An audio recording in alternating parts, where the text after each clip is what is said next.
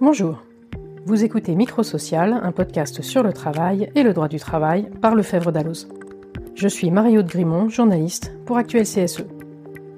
Dans ce 20e épisode, une fois n'est pas coutume, nous allons parler d'une bande dessinée publiée aux éditions Futuropolis en mars 2021. Elle traite d'un sujet lancinant que nous abordons souvent dans les colonnes d'Actuel CSE. Il s'agit du chômage, bête noire des gouvernements depuis plus de 40 ans. Écoutez plutôt ces quelques archives, en commençant par Jacques Chirac en 1967. La situation, elle est connue. Il y a actuellement inscrits dans les bureaux de main-d'œuvre 174 000 demandeurs d'emploi. Valérie Giscard d'Estaing en 1974. Je vous dirai donc ceci. Le gouvernement fera le nécessaire à temps pour vous protéger du chômage. François Mitterrand en 1993. Tout ce qui est classique, soit par l'économie, soit par le social, pour lutter contre le chômage, a échoué. François Hollande en 2013. C'est vrai que j'ai fixé l'objectif de, de l'inversion de la courbe du chômage, pour parler plus clair encore, de la baisse du chômage. Muriel Pénicaud en 2019. C'est une réforme résolument tournée vers le travail, vers l'emploi, contre le chômage et pour la précarité. Et contre la précarité, pardon. Et Emmanuel Macron en 2021. C'est pour cela que la réforme de l'assurance chômage sera pleinement mise en œuvre dès le 1er octobre. Intitulée Le choix du chômage, cette bande dessinée est le résultat d'une enquête approfondie menée par Benoît Colomba, journaliste, accompagné de son dessinateur Damien Cuvillier. Pendant plus de trois ans, Benoît Colomba a déterré des archives et mené l'enquête auprès de spécialistes pour tenter de dégager les origines politiques du chômage de masse. Un emploi, c'est un droit. Un revenu, c'est un dû. Assez, assez, assez de cette société qui n'offre que le chômage et la précarité. Cette société qui n'offre que le chômage et la précarité. Il y en a assez. Selon Benoît Colomba, on rappelle au début du livre un chiffre 14 000 morts euh, documentés par des chercheurs liés directement ou indirectement au chômage ou des pathologies avec toutes les conséquences que ça peut avoir dans les entourages familiaux. Benoît Colomba est journaliste au sein de la cellule investigation de Radio France. Il a publié de nombreux travaux sur la mort mystérieuse d'anciens ministres, comme Robert Boulin ou Pierre Bérégovoy par exemple. Bref, c'est un vieux routier de l'enquête. Il a reçu plusieurs prix de journalisme venus récompenser son travail, notamment en 2008 le prix international de l'enquête. Dans ce nouvel ouvrage, il livre les coulisses de plus de 50 ans de vie politique française au travers des décisions qui, selon lui, ont conduit au développement du chômage. Nous l'avons rencontré pour essayer d'en savoir plus. Votre précédente euh, bande dessinée, intitulée Cher pays de mon enfance, retraçait les arcanes secrètes de la Ve République. Vous traitez ici du choix du chômage, à savoir selon vous les décisions politiques et économiques prises depuis les années 70 qui ont eu pour effet de créer un chômage de masse. Comment avez-vous eu l'idée de ce sujet et pourquoi avoir décidé de le traiter? Alors l'idée du, choix du chômage est vraiment euh, venue de ma précédente enquête en bande dessinée cher pays de notre enfance, sur la violence politique dans les années 60-70. Pourquoi ça m'a donné l'idée de raconter euh, une autre bande dessinée sur la violence économique? Parce que justement, j'ai eu envie de raconter la suite de cette histoire. C'est-à-dire que cette période des années 60-70, où encore une fois il y avait une violence politique importante, mais paradoxalement, c'était un moment où le pouvoir politique avait encore les, les manettes, les, les leviers de l'économie. Euh, des mouvements euh, financiers, euh, de la monnaie.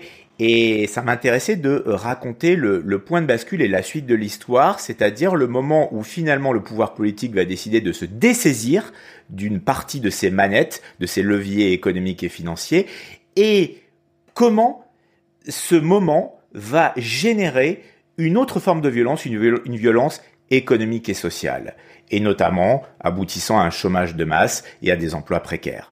Et vous vous mettez en scène dans votre propre enquête, qui a duré plus de trois ans. On vous voit dessiner vous-même, hein, croqué par votre dessinateur en gris avec un petit peu de noir et blanc. Vous rencontrez des conseillers, d'anciens directeurs du Trésor, de la Banque de France, mais aussi des sociologues, des philosophes, des juristes. Est-ce que vous pouvez nous en dire plus sur votre méthode de travail? En gros, comment vous avez mené cette enquête?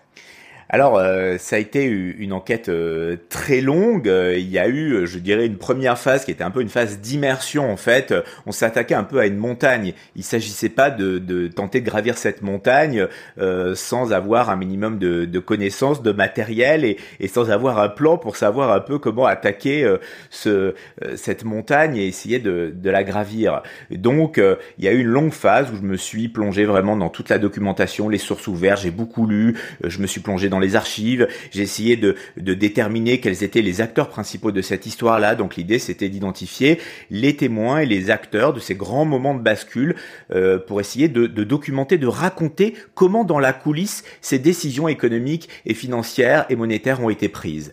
Et ensuite, il y a eu la phase de, de terrain où avec Damien Cuvillier, le dessinateur, on est parti à la rencontre de, de ces personnes. On a fait de, de très longs entretiens pour essayer vraiment d'aller chercher la vérité de ces personnes et de, de les confronter confrontés à, leur propre choix. Et c'est vrai qu'on a fait aussi, nous, avec Damien Cuvillier, le choix de raconter les coulisses de notre enquête. C'était vraiment euh, l'idée de d'entraîner les, les, lecteurs et les lectrices avec nous euh, pour être un peu comme une petite souris euh, dans, dans nos pas pour voir comment on travaillait. Puis aussi, c'était une forme de, de, contrat, de contrat de confiance en fait avec les lecteurs, euh, une manière d'être honnête intellectuellement jusqu'au bout pour dire d'où on parlait. Donc, on voit à la fois comment on, on comment on, on, avance dans notre travail et puis euh, on échange, on fait part de, nos doutes, de nos commentaires. C'est une façon d'être avec nous du début à la fin dans cette histoire parce que c'est vraiment un peu comme une machine à remonter le temps, on va dans le passé jusqu'au présent et on finit par être rattrapé par, euh, l'histoire et par l'actualité récente. Dans votre ouvrage, le trait de Damien Cuvillier épouse la caricature, le dessin de presse et aussi les codes du polar. Euh, publié sous forme de bande dessinée et pas sous la forme d'un livre, est-ce par volonté de rendre cette enquête accessible au plus grand nombre?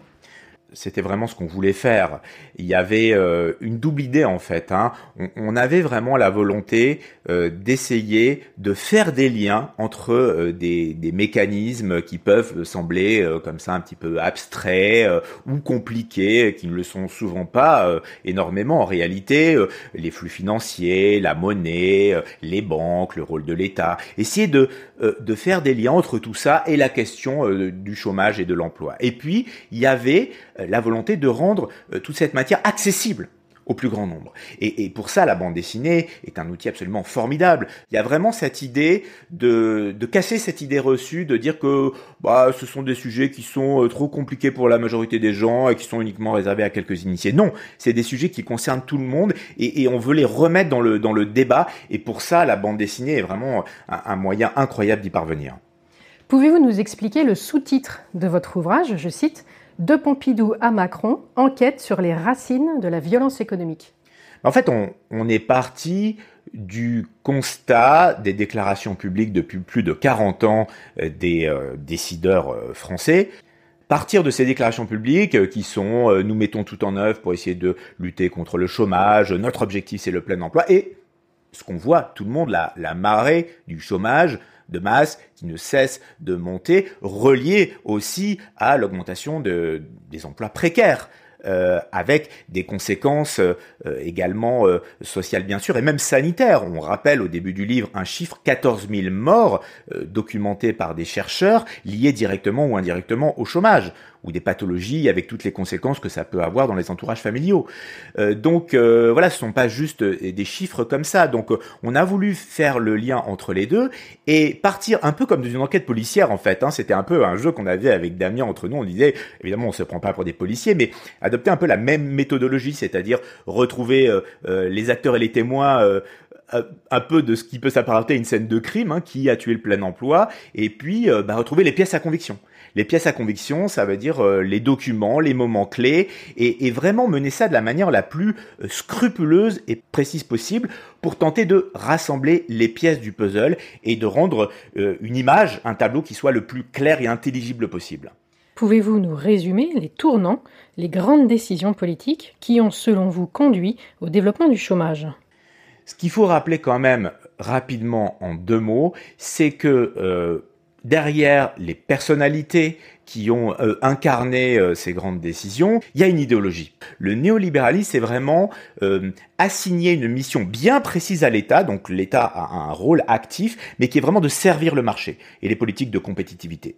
Voilà, en, résumé, et, et d'une certaine manière, c'est le droit privé qui, qui doit prévaloir, et, et ça c'est un point très important, avec en corollaire euh, une vision de l'économie bien précise, et, et, et c'est là où ça va effectivement teinter toutes ces décisions euh, par rapport à la monnaie, par rapport au rôle de l'État. Euh, ça veut dire qu'il y a cette idée que la monnaie ne doit plus être dans les mains de l'État, c'est quelque chose qui l'État ne doit plus pas se salir les mains en quelque sorte dans la monnaie, donc il faut des, institutions dites indépendantes pour gérer cette monnaie. Il y a l'idée euh, de, lutter contre l'inflation, même si cette idée aujourd'hui est un peu plus battue en brèche, mais pendant longtemps ça a été vraiment ça en disant que l'inflation c'est le mal, qu'il faut forcément qu'il ne faut pas qu'il y ait de déficit public, que l'État doit être géré comme un ménage. Enfin, toute cette idée-là euh, que je pourrais résumer par euh, la stabilité de, la monnaie et la garante de l'ordre social. C'est pas juste une image, hein, on a retrouvé une note d'un ancien conseiller de Raymond Barre, donc qui était euh, Premier ministre dans les années 70, une note qui date de 79 d'un haut fonctionnaire du ministère de l'économie qui écrit noir sur blanc au Premier ministre que voilà, nous sommes dans le bon couloir des options économiques. Il faut surtout pas essayer de le changer. Et dit-il noir sur blanc, il ne faut surtout pas essayer de lutter contre le chômage à court terme. À l'origine, euh, vous documentez dans votre bande dessinée que euh, y a des décisions de Georges Pompidou euh, qui sont ensuite relayées par ce qu'on a appelé en 83 le tournant de la rigueur de François Mitterrand. Et puis après, ça continue de, de présidence en présidence, Valéry Giscard d'Estaing et les présidents suivants. Oui, euh, on ouvre le livre avec une scène euh, qui nous semble marquante de Georges Pompidou, qui m'a été euh, racontée par Jean Charbonnel, un, ancien gaulliste qui y a assisté, et donc on voit Pompidou déjà très malade, très affaibli, peu de temps avant sa mort, qui s'affale dans son fauteuil et qui dit c'est terrible mes amis, nous allons atteindre 400 000 chômeurs, c'est terrible pour la France. On peut en sourire, évidemment avec le recul, mais en fait, euh, on peut aussi analyser cette scène par euh, bah, le fait que voilà, maintenant il y a un changement d'époque et il va falloir, hein, c'est un peu le sous-texte de, ce que dit euh, Pompidou, bah, prendre des mesures, adopter des réformes structurelles pour être bah, justement dans ce grand marché mondial compétitif et il va falloir se retrousser les manches. Et ce qu'on documente énormément dans le livre, c'est la partie des années 80 après quelques quelques mois de, de, de, relance budgétaire, de relance dite keynésienne, en fait très rapidement, euh, il y a euh, un, tournant hein, qui, va être pris. On, parle du tournant de la rigueur en 1983. Et d'ailleurs, euh, pour l'anecdote, j'ai retrouvé vraiment une pépite dans, les archives, un document qui date de 1986. C'est une publicité électorale. Donc c'est le Parti socialiste qui publie cette publicité électorale. Et puis, on a cette phrase qui est de dire le chômage à gauche augmente moins vite que le chômage à droite. Donc il y a vraiment cette idée de, l'acceptation finalement euh, du chômage. Et j'ajouterais même en commentaire que d'une certaine manière, le chômage devient une variable d'ajustement du fonctionnement de l'économie. Finalement, le choix du chômage, on peut dire qu'il a été fait par tous les partis de gauche, de droite et du centre. Peut-on dire peut-être parce qu'ils ne pouvaient pas faire autrement? Bah, ça, c'est toute euh, l'argumentation euh, qu'on essaye avec Damien Cuvillier de, démonter. On raconte euh, la petite histoire dans la grande histoire, c'est-à-dire on raconte d'abord par exemple comment le Parti socialiste commande un rapport à un économiste américain très réputé pour faire un peu le bilan de sa politique anticipant le fait finalement que l'économiste allait dire non mais écoutez, il faut absolument aller vers le tournant de la rigueur, euh, il, faut adopter vraiment des mesures drastiques, etc. Et en fait, c'est tout l'inverse qu'il va qu'il va écrire noir sur blanc en disant mais écoutez, euh, vous avez tous les outils possibles, vous avez nationalisé des banques pour aller vers le plein emploi, quitte à sortir du système européen. Et donc ce rapport va, va finir au panier. L'économie, ce sont des choix. L'économie, c'est de la politique. Alors le chômage a bien sûr des conséquences pour les personnes qui perdent leur emploi, mais comment pèse-t-il sur les salariés qui travaillent, sur les élus du personnel qui les représentent et sur les syndicats? On révèle un document de la banque américaine JP Morgan qui date de 1987. Et que dit la banque JP Morgan? C'est vraiment euh, très intéressant à analyser. Elle euh, se satisfait, euh, donc sans surprise, du fait que il y a une inflation qui, est contenue, voilà que, que les grands principes néolibéraux soient respectés par la France, mais elle écrit qu'elle se félicite du fait qu'en France, il y a un taux de chômage de 11%. Alors, c'est intéressant, là je fais un commentaire, il y a cette idée de dire que ben voilà, ça fait évidemment un taux de chômage important, fait pression sur les salaires, sur les salaires. L'idée aussi, bah, in fine, que euh, voilà, ça permet aussi d'éteindre la, contestation euh, sociale finalement et de, remettre en cause, euh, même dans le cadre d'un débat démocratique, hein, ces, ces, grands choix. Donc, on, on, raconte ça dans le livre parce que ça, ça lève un peu le voile finalement sur les réelles intentions qu'il y a derrière ces choix. Dans le cadre de votre enquête, vous avez aussi interviewé Alain Supio, qui est un éminent juriste français en droit du travail et professeur au Collège de France. Et il vous dit, en page 55 de votre bande dessinée, que dans le cas de la France, il y a une structuration juridique de l'État social fondée sur le droit du travail, la sécurité sociale et les services publics. Je cite, structure que les libéraux n'ont pas réussi à démanteler aussi rapidement qu'ailleurs. Peut-on dire que c'est donc bien que la France et son modèle social ne s'en sortent pas si mal? Ben, Ce que dit Alain Supio, c'est que en France, ça résiste et que euh, ce grand euh, mouvement que l'on raconte dans le livre, qui est une bataille culturelle, la bataille culturelle euh, qui au fil des ans est remportée par les néolibéraux, eh bien elle, se heurte à, certaines résistances euh, en France, peut-être un peu plus que dans d'autres pays. Et c'est vrai que euh, en France, il y a cette résistance, mais au fil des ans, justement, comme je le disais, du fait que va être partagée cette même vision de, de l'économie par les principaux partis de gouvernement, ben malgré tout, il va, cette, cette idéologie néolibérale va s'imposer. Et, et, moi, je fais un lien, euh, là c'est un commentaire que je fais, avec l'immense abstention qu'on connaît aujourd'hui. C'est-à-dire qu'à partir du moment où les gens ben, font le constat que, quels que soient les, les, les partis, peu ou prou, c'est à peu près la même politique qui est menée, forcément, on peut pas s'étonner que c'est des conséquences dans les urnes. La France n'a pas non plus le pire taux de chômage en Europe. Devant elle, on trouve l'Espagne, la Grèce, l'Italie, la Suède. Euh, la France, en mars 2021, à 7,9% de chômage, ce qui est en dessous de la moyenne de la zone euro à 8,1%. Alors, nous, on fait pas. Euh, notre livre, c'est vraiment euh, raconter les coulisses des décisions économiques, et financières et monétaires. Si vous parlez des chiffres du chômage, euh, on, ouvre le livre aussi avec les chiffres, c'est-à-dire qu'il y a effectivement les chiffres et puis il y a la, réalité euh, de, l'emploi euh, précaire. On considère qu'il y a à peu près 9 millions de personnes qui sont quand même dans des situations de, de grande précarité. Donc c'est vrai que je dirais que, que ces chiffres officiels, c'est un petit peu l'arbre qui cache la forêt. Évidemment que nous, notre sujet principal, c'est le chômage, mais on voit bien à la fin de notre livre, il y a une accélération de l'histoire, on est, rattrapé par ce qui se passe, on le met dans le livre, euh, les gilets jaunes, le, corona, le coronavirus. Les gilets jaunes, euh, qu'est-ce que c'est? Euh, Ce sont des, des personnes qui en grande majorité ont un travail, mais ne s'en sortent pas. Et comment expliquez-vous que les États-Unis connaissent un quasi plein emploi, avec un taux de chômage bien inférieur au nôtre, hein, à 5,8% au mois de mai dernier, alors qu'ils appliquent eux aussi des idées néolibérales? Alors c'est plus compliqué les États-Unis parce que justement, euh, bien sûr que euh, les États-Unis euh, sont une, une terre de, libéralisme et, de néolibéralisme, mais d'un autre côté, ils sont beaucoup plus pragmatiques par rapport à, à l'utilisation des outils monétaires. Alors ils ont encore, ils ont la main sur leur propre monnaie, ce qui, ce qui n'est plus notre cas.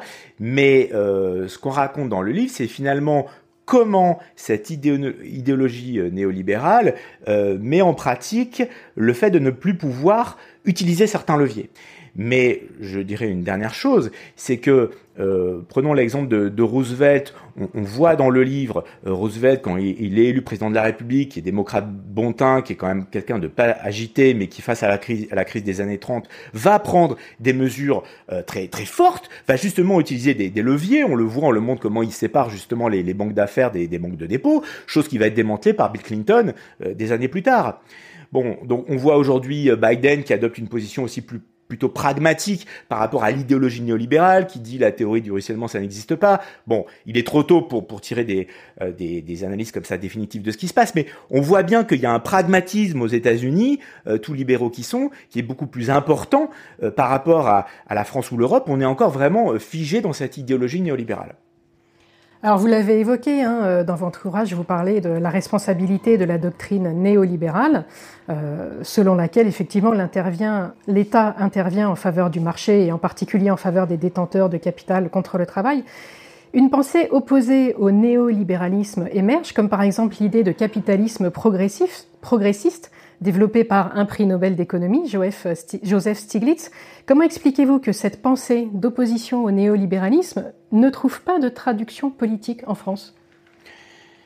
Alors, il y, a, une bataille des mots, hein. je me méfie toujours sur euh, la réalité que recouvrent les mots, euh, capitalisme progressif, euh, faudrait définir exactement de quoi il s'agit. Je vous prends juste un exemple, par exemple, euh, le, néolibéralisme, ou plutôt l'ordolibéralisme, qui est la, branche allemande du néolibéralisme et qui a vraiment euh, sous-tendu la, euh, la construction européenne, met toujours en avant, et aujourd'hui encore, hein, ce qu'elle appelle l'économie sociale de marché. Alors on se dit économie sociale de marché, mais en fait le mot important dans l'économie sociale de marché, c'est pas social, c'est marché. C'est vraiment euh, social, il faut l'entendre au sens de société. Donc c'est le marché au sein de la société. Donc faut faire attention. Euh, les mots sont toujours un peu piégés.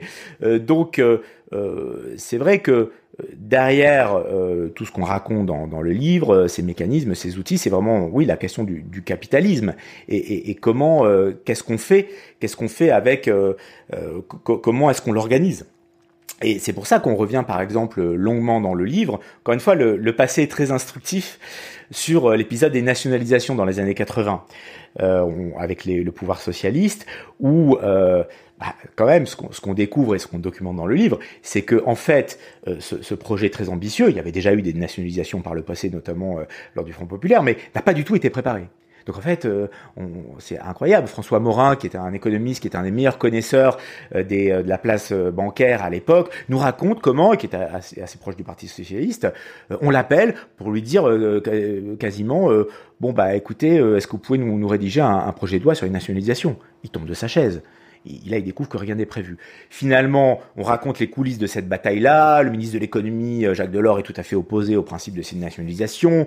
Euh, il y, a, une bataille au sein de l'État. Il va y avoir, bien évidemment, des, nationalisations avec un arbitrage qui tombe un peu du ciel euh, fait par François Mitterrand. Et puis, il va y avoir ensuite un mouvement de balancier dans l'autre sens. C'est-à-dire qu'après 86, là, il va y avoir un grand mouvement de, de privatisation. Donc ça repart dans l'autre sens. Et puis après, c'est terminé. C'est-à-dire que cette idée de nationalisation ne revient plus dans, le débat public. Euh, après, c'est des, des, euh, des, choses qui, qui, doivent être évidemment euh, tranchées par les citoyens, mais on voit bien avec ce qui se passe que, bah, par exemple, ça peut être intéressant quand même d'avoir euh, une, une, banque nationalisée, un outil justement dans la boîte à outils de l'État. bon, si tant est qu'on puisse agir sur sur sa propre sa propre monnaie. Mais voilà, donc c'est tout ça qu'on essaie dans, de remettre dans, dans le débat. On revient aussi sur dans un chapitre qu'on appelle "Il n'y a pas d'argent magique" sur justement la fabrication de la, monnaie, comment comment ça se passe, quelque chose qui peut paraître un peu mystérieux pour pour les gens, en faisant le lien justement avec euh, l'emploi et, le chômage. Et, je vais finir là-dessus peut-être en, disant, c'est assez ironique aussi de, voir euh, à la faveur de, la pandémie mondiale et du coronavirus, comment tout d'un coup, on le montre dans le livre, bah, des choses qui pouvaient sembler hérétiques il y a quelque temps, tout d'un coup, redeviennent possibles, en tout cas dans les mots, en disant euh, on a entendu euh, ah bah oui euh, s'il faut nationaliser temporairement une entreprise on le fera les, les, règles les grandes règles européennes le 3% et d'autres ah bah non mais finalement c'est pas si impératif que ça etc donc c'est possible. Est-ce qu'il y a eu des réactions politiques après la publication de votre bande dessinée au mois de mars?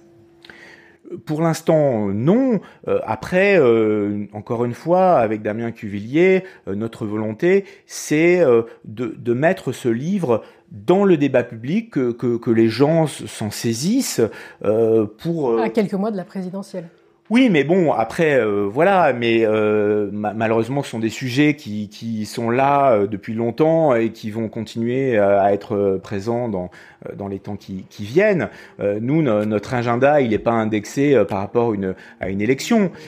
notre idée, c'est vraiment que, que, les gens se, se, saisissent de ce livre pour créer du débat. On a déjà eu des échanges dans des librairies avec, les gens, parfois des gens qui sont pas du tout des lecteurs de bande dessinée. Et, je, dois bien constater que voilà, les gens se saisissent du contenu de ce livre, et ça c'est vrai que c'est très intéressant. Et euh, c'est quelque chose qui, nous tenait à cœur avec cette idée de laisser la place au lecteur pour, se forger leur propre jugement. C'est-à-dire que vraiment, il y a, cette idée euh, d'aller euh, chercher euh, tous ces éléments factuels, de les rassembler, de tenter de les mettre en perspective, de démonter effectivement une forme d'intimidation intellectuelle par rapport à un discours dominant, mais en même temps, voilà, de, de dire aux gens, euh, libre à vous de, de penser euh, ce que, ce que vous souhaitez penser. Et on, a aussi cette, euh, un texte que je trouve très fort du réalisateur britannique Ken Loach euh, dans la préface du livre, qui a cette image. Il dit rien ne pourra se passer sans, sans, rapport de force, au bon sens du terme, politique, syndical, citoyen. Et, il dit toute protestation sans relais puissant au sein de la société, c'est un peu comme la vapeur d'une bouilloire qui, qui s'évapore dans l'air. Vous l'avez compris, cette bande dessinée, intitulée Le choix du chômage et publiée chez Futuropolis, est un ouvrage politique et engagé. Dans Le choix du chômage, Benoît Colombat et Damien Cuvillier ont mis en œuvre une double volonté.